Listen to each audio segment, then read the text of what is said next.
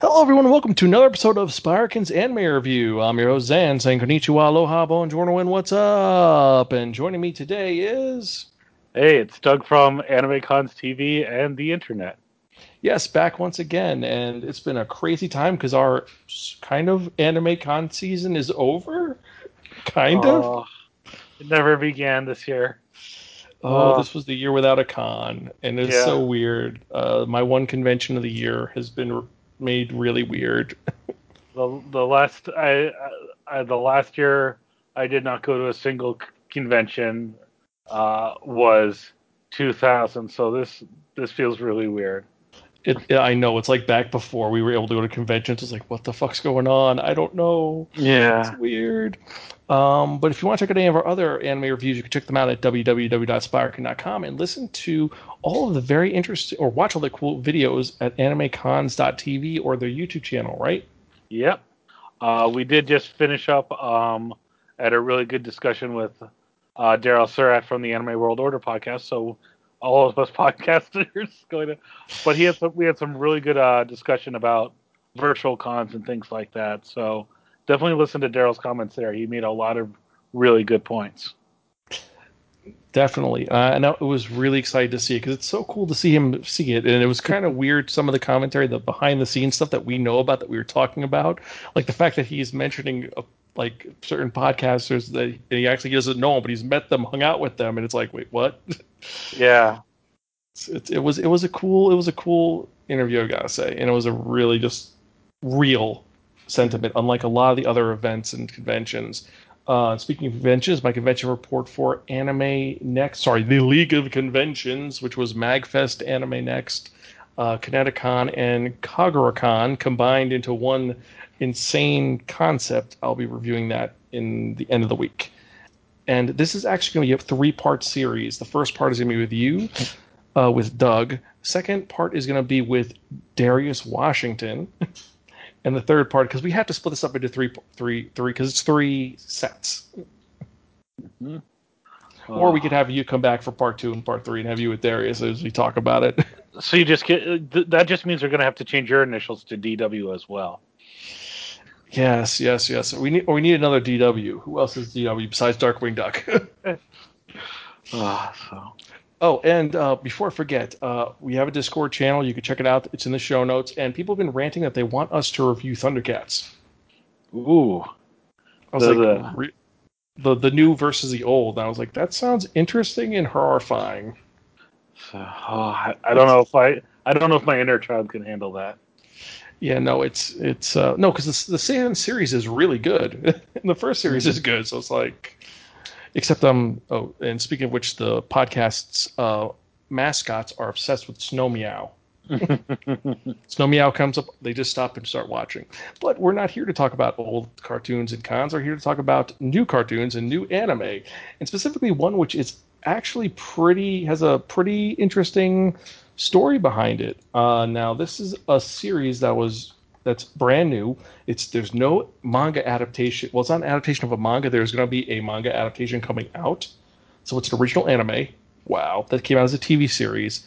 And it's directed by uh, Hiro Koburagi. Now, he's the guy who's been like episode directors for shows like uh, After the Rain, Emily of New Moon, Guilty Crown, Lupin the Third. He was the storyboarder. Moyashimon, he was the episode director for episode two. He did the Rurouni Kenshin New Kyoto Arc O V A. Uh, so he did Speed Grapher. So he's been around for a bit. And it's kind of interesting to see uh, where he's been bouncing around to. And this is being released by Studio Wit, who has a very strange release schedule. Because, um, let's be honest, a lot of the stuff that Studio Wit released has been all over the map. I mean, we have their flagship, which is Attack on Titan. Mm-hmm. Right? Then you had Rolling Girl, which that is so different than yeah. Titan. I mean, uh, Electric Shim- Simasen with flying Buddha missiles. You had Seraph of the End, which is vampires. You had Kabanari of the Iron Fortress, which is monsters. You had Ancient Magus Bride, which is romance and monsters. Then you had After the Rain, which has nothing to do with any of that. That's a girl is a runner and is in love with a guy who's like forty. And then you had Vinland Saga. So it's just kind of the arc of anything connecting. There's not really much connecting any of these series. And this one is just in that arc where it goes just, you don't know how it connects. It seems to be a violent series, and then after it, it's an intellectual series. And this is definitely an intellectual series, right? Yep, I'd say so. Yeah, and, um, well, we got the first, uh, was it fifteen episodes, I think? Uh, it's... Yeah, it's it's a Netflix release, and it's one of those ones where they're not, they're kind of doing it in two waves. Uh, you know, like yeah. one batch and then the second batch, which I'm not sure if I like that or not. I haven't made up my mind. Yeah, but I, I do like the series, and this one is pretty unique, but let's just say what it is. It's it's, it's The Great Pretender. Oh, yes, The Great Pretender. And uh, what can I say about this series except, well, the first part of it, it's, um, it, It definitely goes by its name. Yeah. It's it's scams upon scams upon scams upon scams upon scams. Yes. It is it is the story of confidence men trying to scam different people. Well, the first part anyway, because we're going to do this in three parts. And we're going to talk about the first three episodes. And the first part of this series is one that's just... Um, well, let's talk about our main character, uh... Edamura, who actually the opening of the the series is him hanging upside down in front of the Hollywood uh, sign by his feet, screaming "Help!" Yep, and if you watch this in Japanese, he is screaming in English. Yes, and this is one of the coolest things about the show. The show is bilingual. It starts off in one language and then it'll move into other languages depending on the setting. I'm curious because the next couple episodes are in Singapore, so are they going to do Chinese? And then the next one is in London, so they're going to go back to English, but then are they going to mix it up? Or is it all just going to be this English to... Like, every other country speaks English. Yeah. So, I mean, you have uh, Makoto Edamura talking with... He's in Japan talking with... And he starts speaking with an English uh, character in English, and it's the Japanese voice actors doing it. And it does something that I actually really love. It's kind of...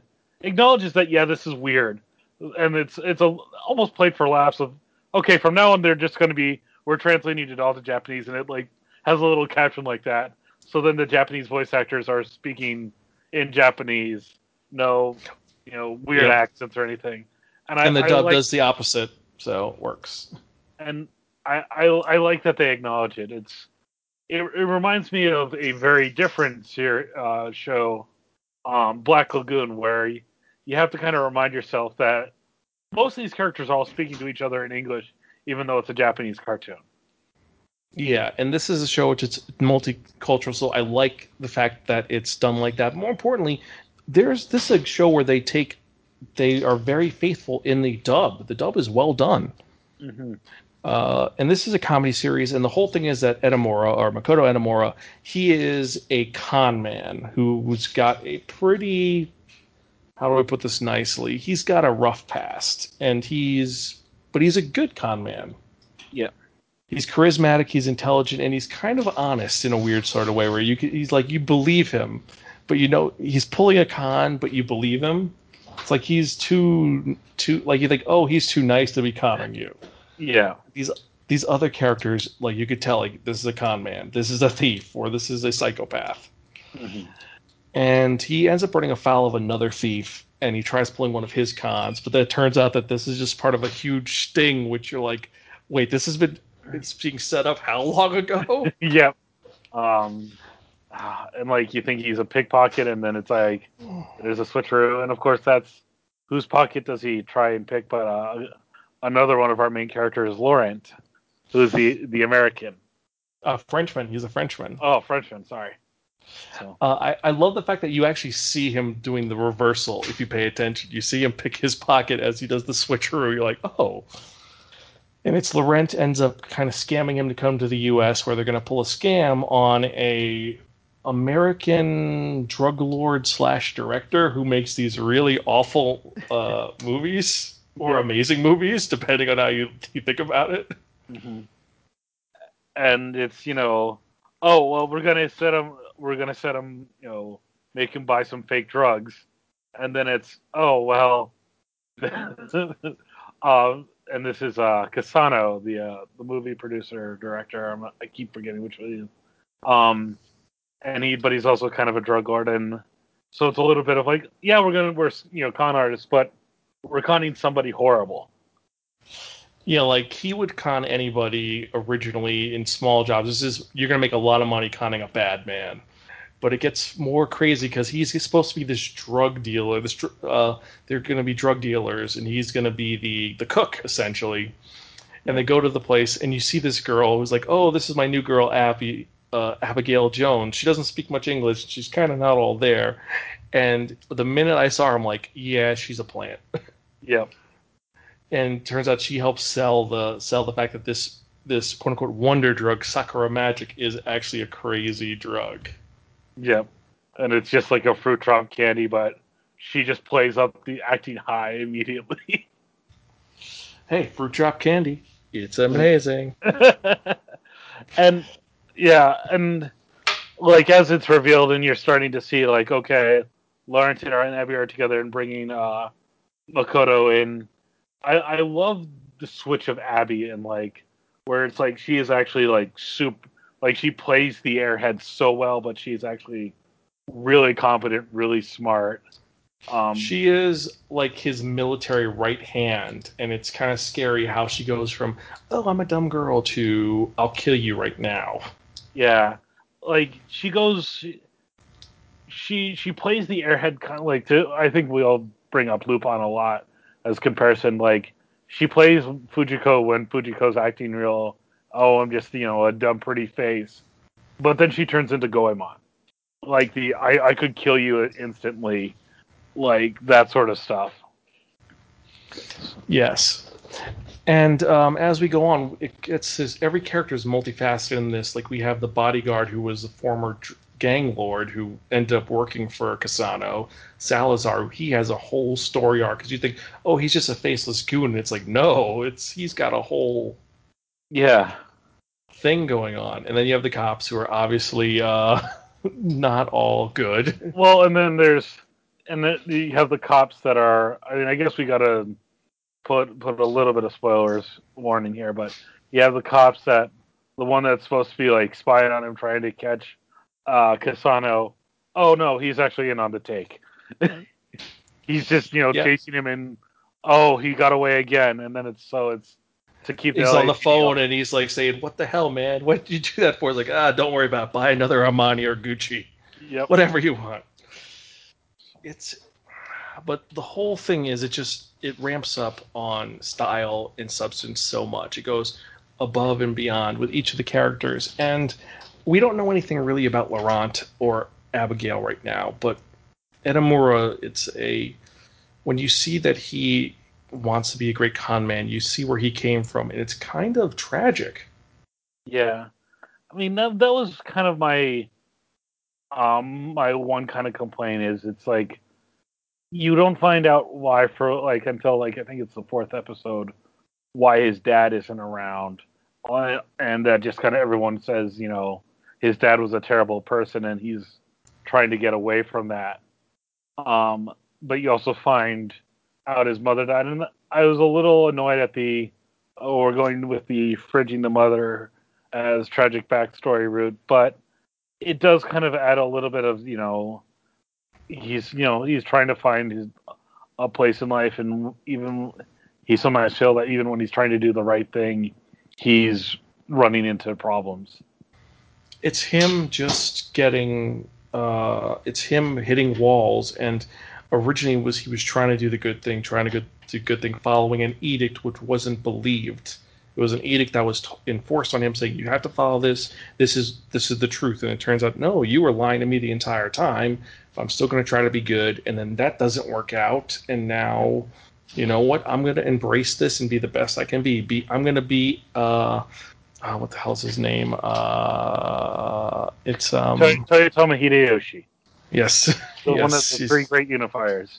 Because you have no, no, Nobunaga Oda, um, yes. and Hideyoshi.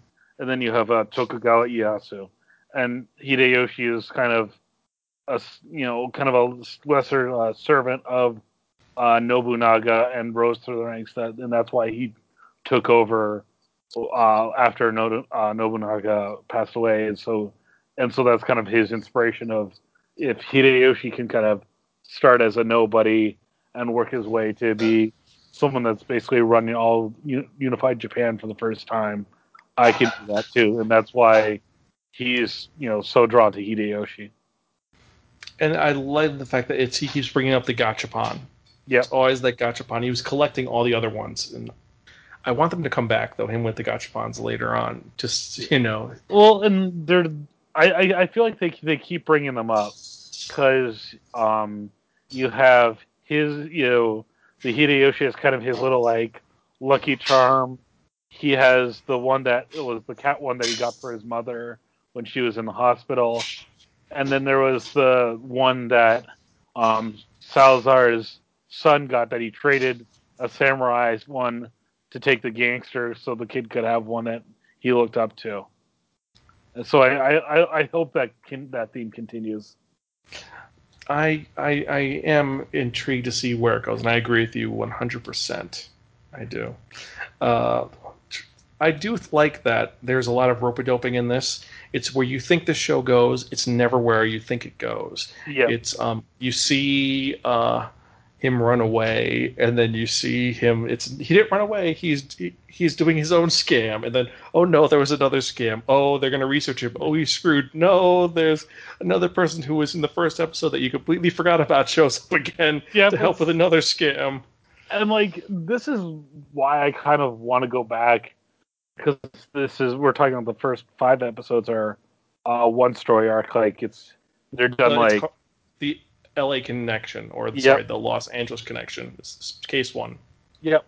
And I want to go back like kind of to each story arc now and look at it as like, and knowing knowing now where things end up, seeing like, can I see all the hints they drop and things that they point out and see like how many other like clues are dropped and stuff like that.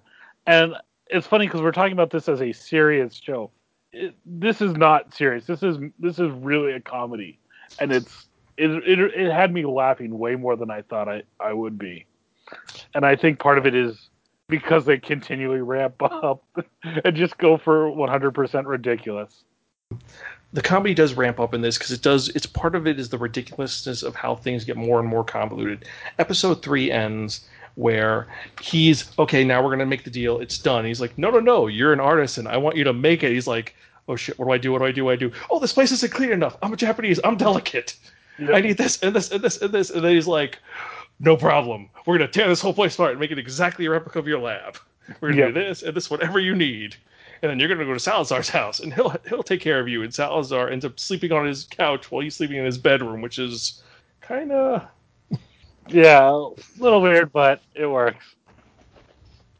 But yeah, it just it does ramp with all the little silliness. And then, of course, like I said, seeing his old boss keep showing up in different con roles. Yeah. I, I love the the I, I love the scene when they show up at the medical facility pretending to be his boss. They've geared oh. it up.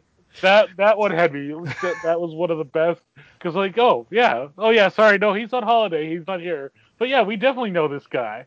And then immediately as soon as, like, because uh, Cassano so, sends this guy to where they claim that uh, Makoto uh, Edamura claims he's a doctor from. And they go and see like that. And then, like, and then it's just like, as soon as like, oh, yeah, well, I guess you really do know him. He is a real person. Cool. We'll see you later. Leave. And then it's like, okay, quick, pack everything up and leave. And, and I, I love the the line, the the who messed with my desk? yeah. Oh, it's, it's so much fun. It is a fun and crazy series, and it's something unique, and that's something I do enjoy. And um, I don't think Edamura is a kid. I think he's they don't give him an age. I would put him like mid to mid twenties, mid to late twenties. Yeah, because he did time. Yep.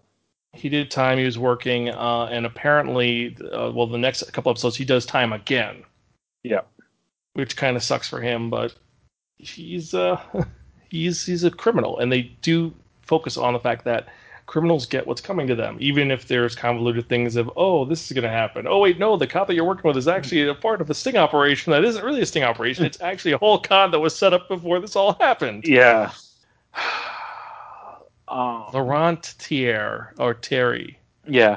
Um, but there's, like, so many neat little touches that, like, really make watching this show so much fun. Like, when you look at the environment shots, there are so many colorful, very vibrant, and they're not hyper-realistic looking. They're, there's just a little bit off on them, so they still look like it's set in the real world, but just kind of a, an artistic style of it. And they, like, there's so many that, like, I would love to just get a sc- screenshot of this environment shot and use it as, like, my desktop background. Um, you mean the N Z Out Burger? N Z Out Burger, there's... But there's, like, one especially, like, in the end of the fifth episode, there's, like, a sunset. And it's got, like, these vibrant oranges and yellows and almost, like, a neon pink and stuff like that. And there's a lot of them, all varied. So it's one, if you're watching this, really look at the environment shots. They're really cool. Um, I also like that, like, half the time whenever you see Laurent hanging out, it seems like he almost always has a drink in his hand. Sometimes it's champagne, sometimes it's wine, sometimes it's like like a hard liquor. But it seems like he always has some kind of drink with him. Sometimes it's coffee. Yeah, that seems to be his running joke. It's like um, it's like Rusty in Ocean's Eleven, how he's always eating something. It's kind of that nice little nod, because these are a lot of little nods to other heist movies and confidence man movies. And I love the fact that he doesn't say I'm a con man; he's a confidence man, and that mm-hmm. is that brings me back up to um, a movie review during our heist theme month. In the movie review, "Dirty Rotten Scoundrels," because that's how Michael Caine says he's like I'm a confidence man. I get, I gain, or um, also in um, uh, Henry, Henry was here. Uh, which is with Keanu Reeves, crazy movie. Check out the podcast. I'll put show notes. But he's um, James Caan says, I'm a confidence man. I make you feel good about yourself before I take from you. Yeah. And that's what these guys do. And Laurent is, he makes you feel really just trusting. But he has a bit of sleaze to him while uh, while Makoto is more like, you believe him, but he's totally like behind the back, like, ha, ha, ha, ha, ha, ha, like uh, Switch Girl or like uh, you. Uh, Yukina from uh, Karikano. It's mm-hmm. like he's the double-faced. Laurent is the he's sleazy, and you know he's conning you, but you're going to take it in. And yeah. then Abigail is just the wild card. Mm-hmm. And then Cynthia is the Cynthia who we didn't even bring up yet. She is the uh, she is the, she is the Fujiko of the series because yeah, she's and, the long con. yeah, and that's again, it's that layers upon layers, like when she's finally revealed and stuff like that.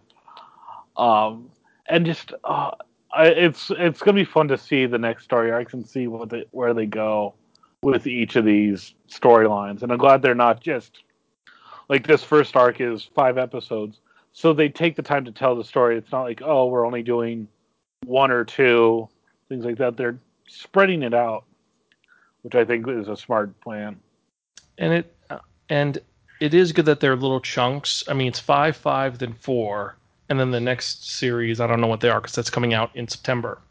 Yep. Supposedly September. I don't know. I hope we get it because this took how long to get here? Um, it was only like a month or two. It was June and we got it in August. So okay, so two months. That's, I mean, that's not great. I would prefer simul release, but I'll I'll take that versus waiting even longer sometimes. What was the so. last simul release we had? Um, we had the one that was launched. Oh, B N A. They should have done mm-hmm. like B, no, not B N A. B N A had been released already. It was another show. Um, was it Beastars?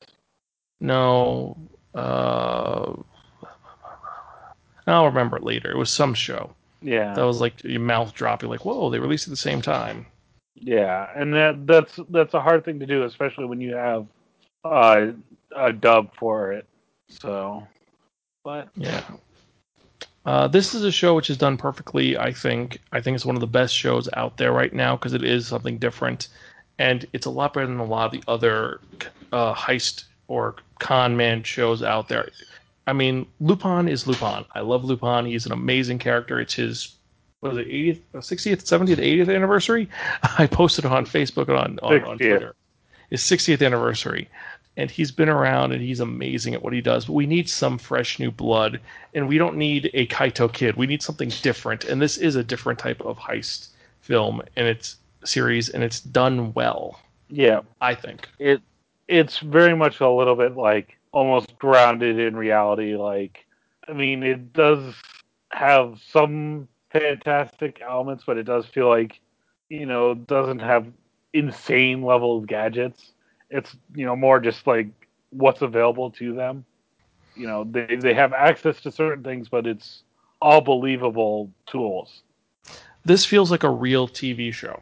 Or, yeah. sorry, let me phrase that. It feels like an actual live-action film that's just, these are the storyboards that come to life, and it's well done. And also, I didn't even bring up the opening sequence, the intro song, uh, G P.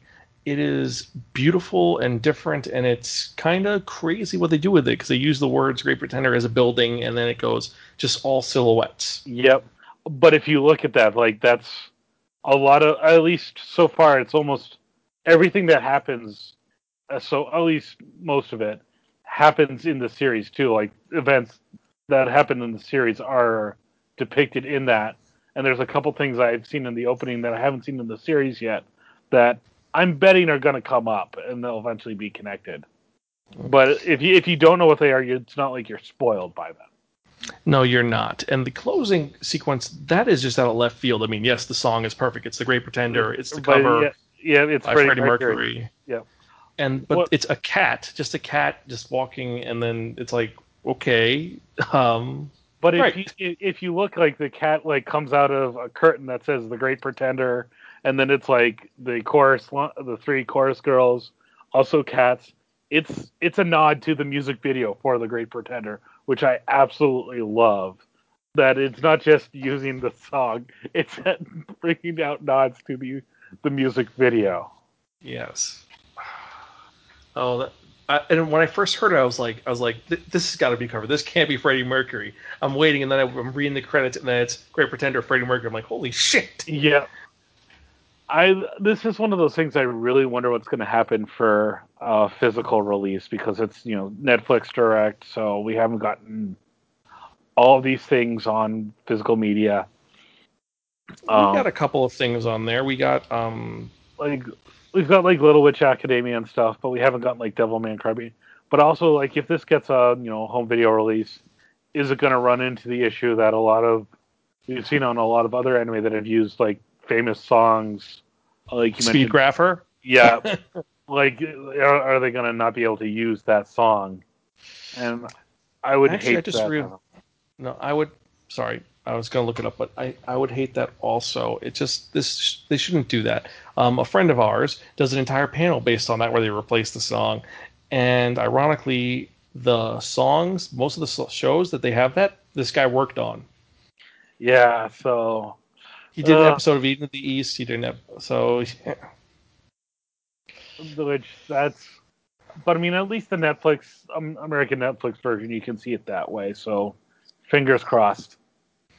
Yes, as long as it's as good as it is. And, yeah, so I think that's all we can really say about this without going too spoilering it. Uh, there are other shows we could talk about, but I don't think we're really watching much else. I mean... The only other, like, animated show also on Netflix that I just did is I did the the uh, first season of the uh, War for Cybertron stuff, which, well, left me a little disappointed, I'll be perfectly honest. I, I didn't love it, I didn't hate it, I just was like, meh.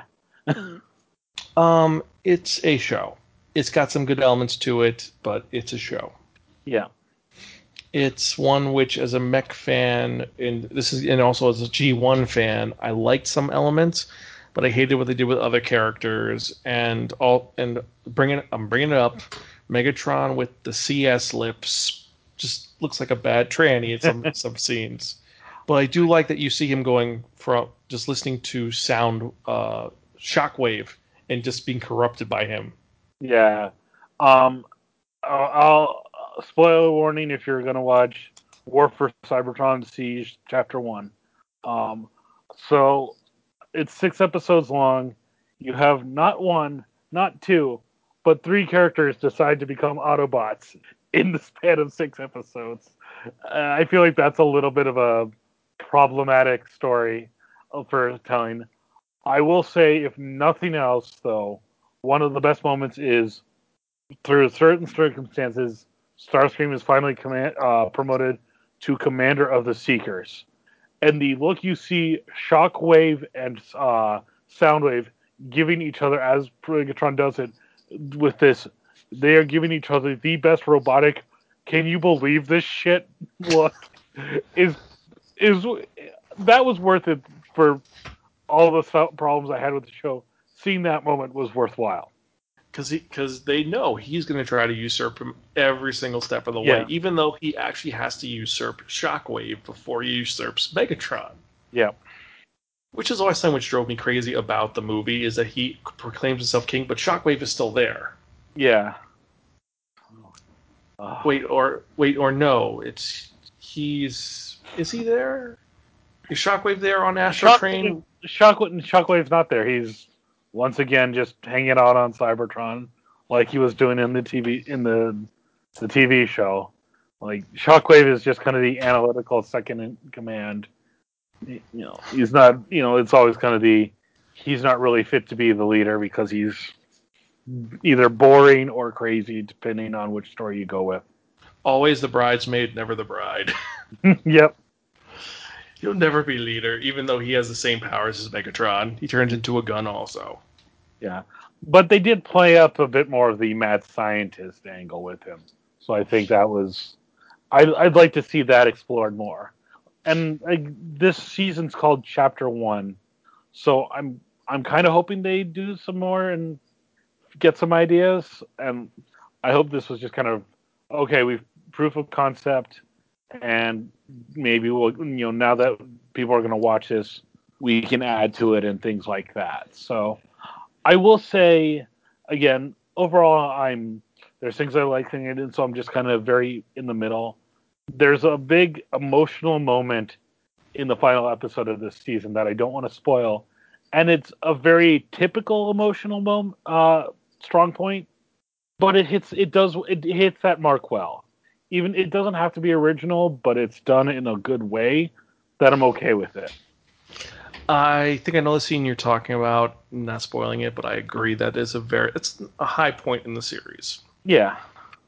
Um, something I did enjoy though is seeing, and this is a little thing, is that seeing how the dynamic between the Decepticons and Autobots are. The fact that the Autobots are essentially the rebellion, or better yet, they are the human resistance in the Matrix. They're living in utter squalor, and then you have the Decepticons having their Third Reich-esque super yeah. meetings, and with all the energon, all of that. And it's, but you hear that the class of the Decepticons were in the in the energon mines, and it's you feel yep. for them. It's they're not just bad guys. There's reasons why they did what they did. Yep, and there's again, there's there's I won't say there's good ideas. There's the beginning of good ideas. Like the, the first couple steps, and like just just just go in a more few more directions. Like, you know, like the original G one uh, T V show, you really expect it to be much more, um, you know, kind of a, a balanced battle. Like, you know, Autobots are fighting the Decepticons; it's back and forth. Whereas Siege is much more, the Autobots are clinging on; they're barely able to make it.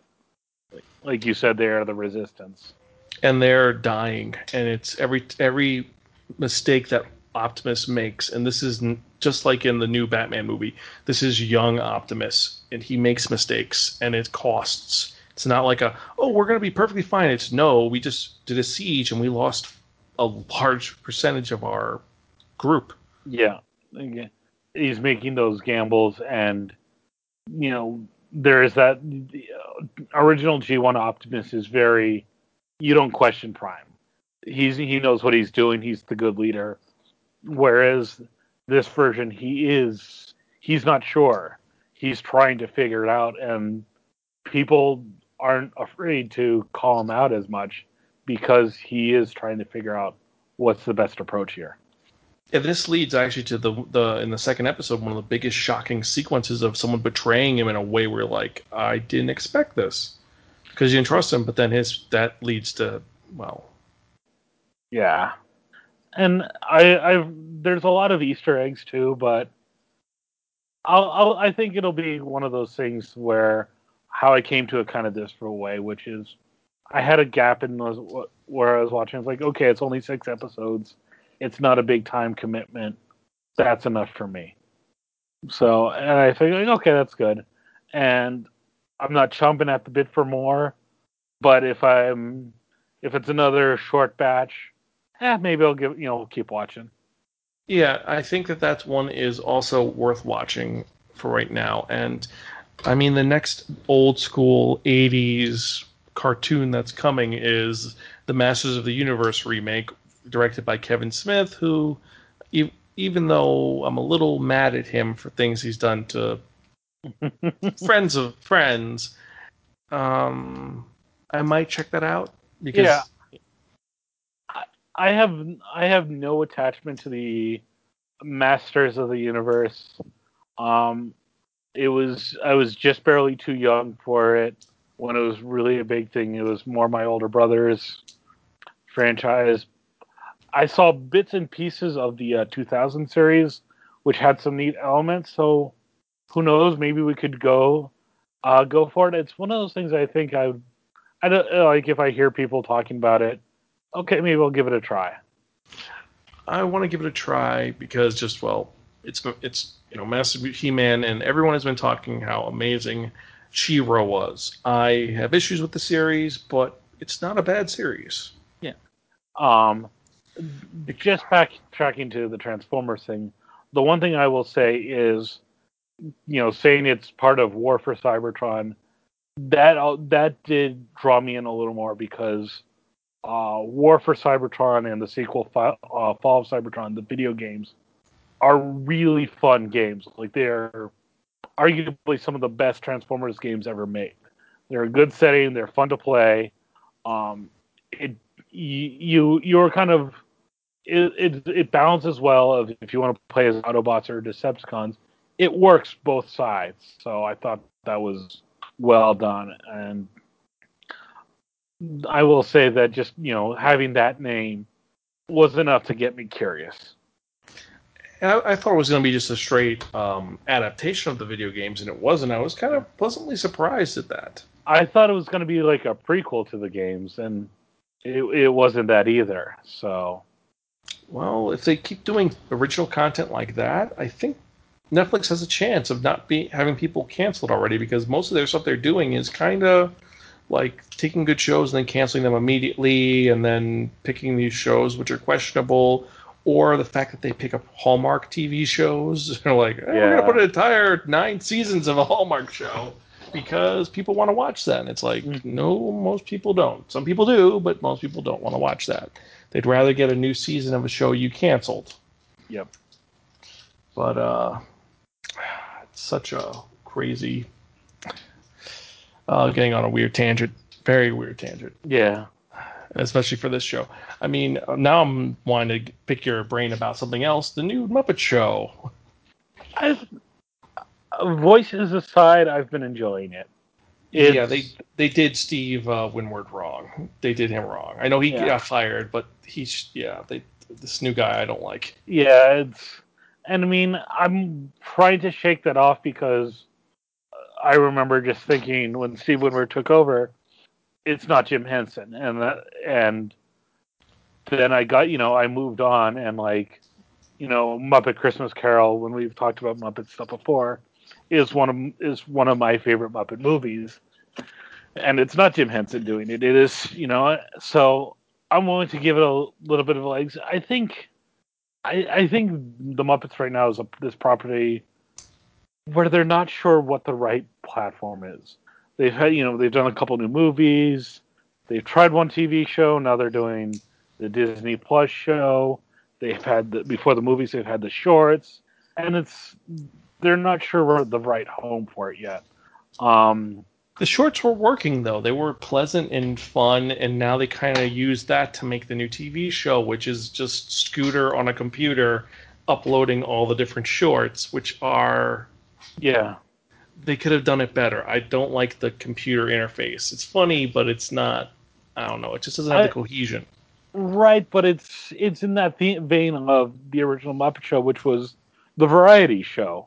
you have the different segments. You have the Swedish Chef seg- segment. You have, you know, the in the ballroom section, which even as I say that, I'm immediately having the music hit my hit my mind.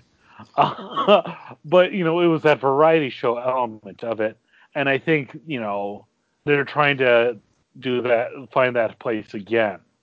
Um, I just, I think it's, it's a good format. I'm just not sure about the platform they're putting it on. I the, like the first episode. I liked. I love the Swedish Chef. Uh, the Swedish Chef segment was hysterical, where it's him versus um, that one chef who was their oh, guest. Yeah, and I love that he's like he's losing to her, and he ends up calling the delivery guy, and it's like no side, no tip, no tip. Yeah, it it it, it, it works well. I think it's just the the computer interface element. It's like okay, you know, tone it back a little. Or things like that, but it's uh, I, I don't know. Maybe only do bookends with that, but I, I get I get why they're going with it. Yeah. Just, uh, also, oh, go on. Uh, it, it's it's just not quite there yet, but it's like I enjoyed the um the A B show, the show before this um the Muppets, where it was a little bit of a mix of like. The Office, that talking head format, and a little bit of, but you know, and they are putting on a single show, but it's just one talk show, not the variety show.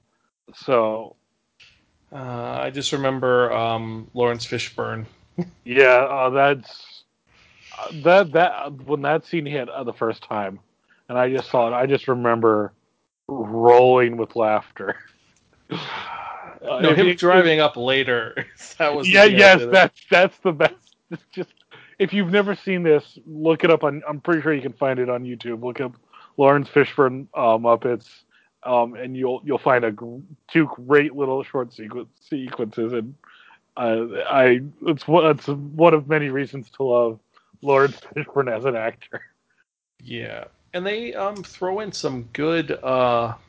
Well, the original series, the Muppets Tonight did something very innovative with it, where it did do the talking head uh, interviews and it's behind the scenes, and it's Piggy's the main star, but then you have the whole, they introduced the fact that Piggy and uh, Kermit were estranged, and this one, this series, they kind of negate all that, but it's like, oh, they were a thing, but they're no longer a thing, and they, it's, some parts are very, like, I love Piggy segment, the fashion show. I thought that was well done. And you had, um, who was the guest in that? Uh, oh.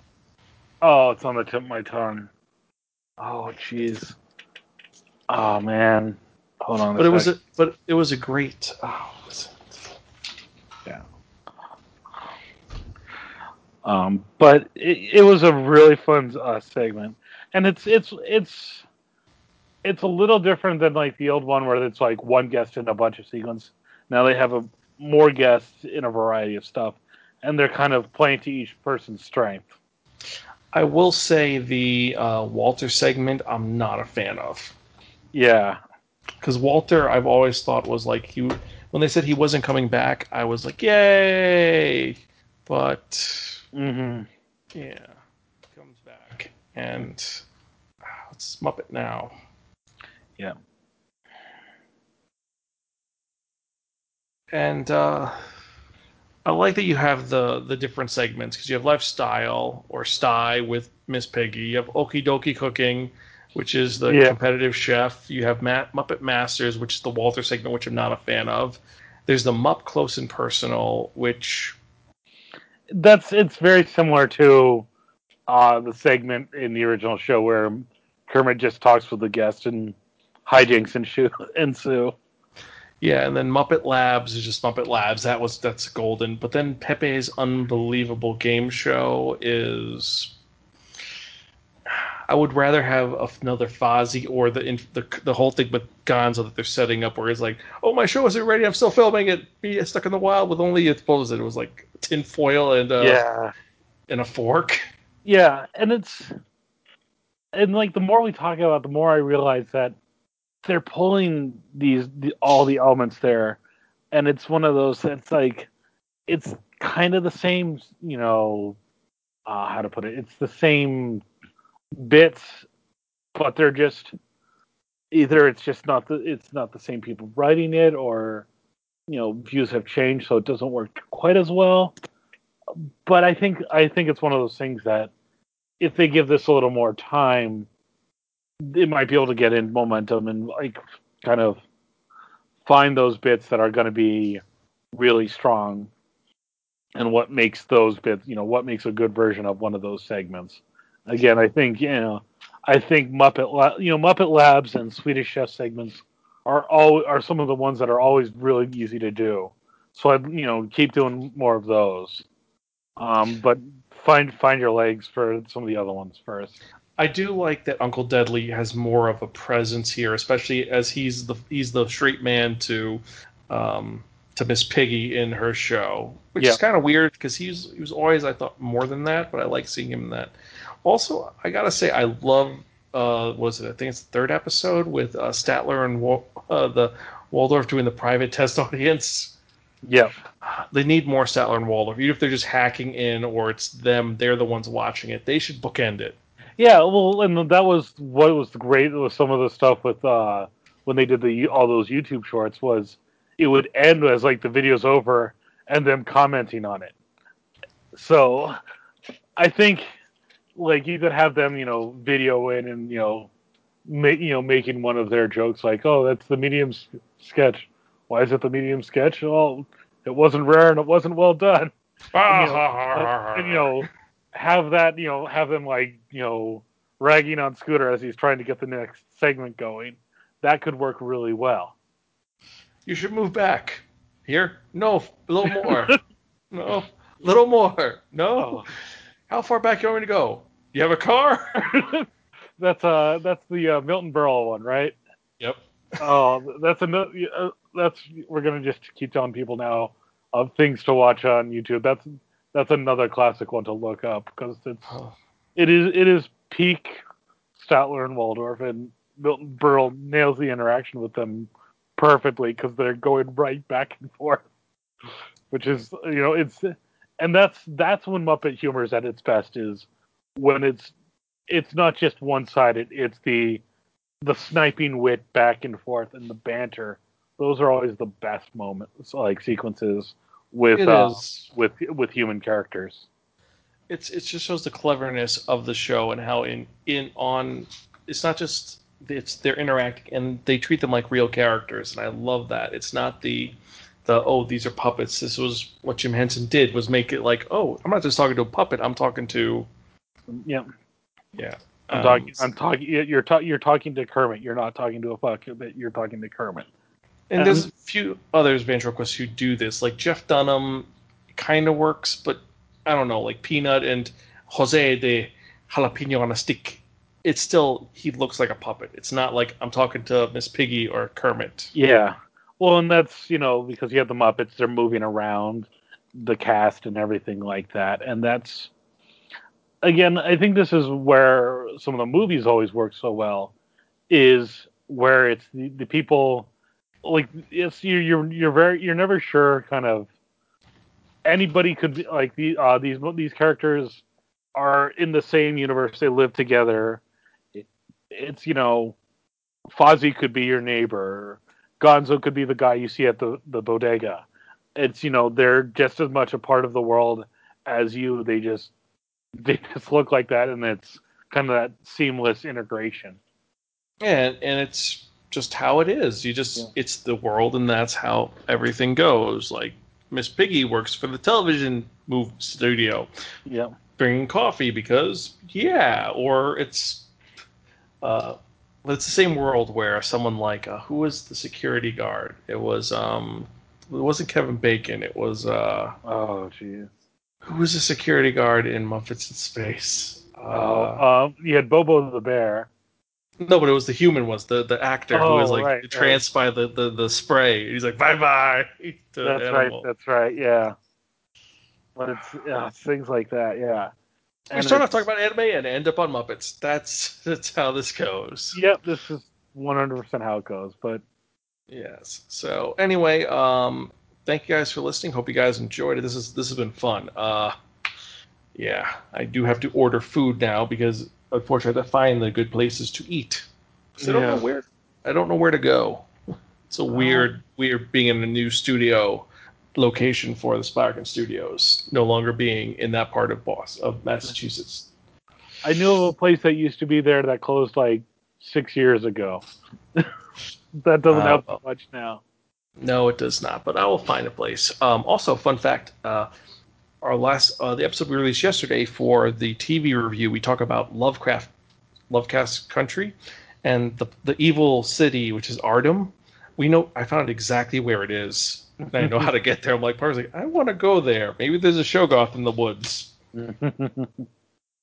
Oh, don't, don't, don't do it. It's a trap. That's no. Oh, Party wants to do the the the Lovecraft Country tour. Go to go to Innsmouth. Go to uh, mm-hmm. where Innsmouth is supposed to be. But then I'm afraid, like, I'm actually gonna find Innsmouth. I'm like, oh shit, I'm in a, I'm in a, I'm in a Lovecraft novel. I'm gonna die. Ah, oh, please don't die. Then we, because yes. then we couldn't do these episodes. Oh yeah, uh, we will. Yes, but we're gonna cut it off here. Hope you guys have a great day. We'll talk about some other cool anime stuff. We might do um, one of the new movies coming out or T V shows because everything is coming out. Mm-hmm. Uh, I don't even know what's coming out this season for anime because it starts next week, I think. It's very soon, yeah. Let's check out. Hold on. Uh, Fall Anime twenty twenty? Yeah. Anime twenty twenty is... Everything comes out in seventy-four days. What the hell? Uh, I guess that's still... I guess we're still technically in summer. Oh, it's October. That's why. It's forty days. So, well, I'm sure some stuff got held up because of the pandemic, like everything. Yeah, but let's see if there's anything good. There's a, oh, it's only six days till Great Pretender, the next episode, comes out. Cool. Uh, there we go. Uh, but that's coming out. We have Jutsen Kaido.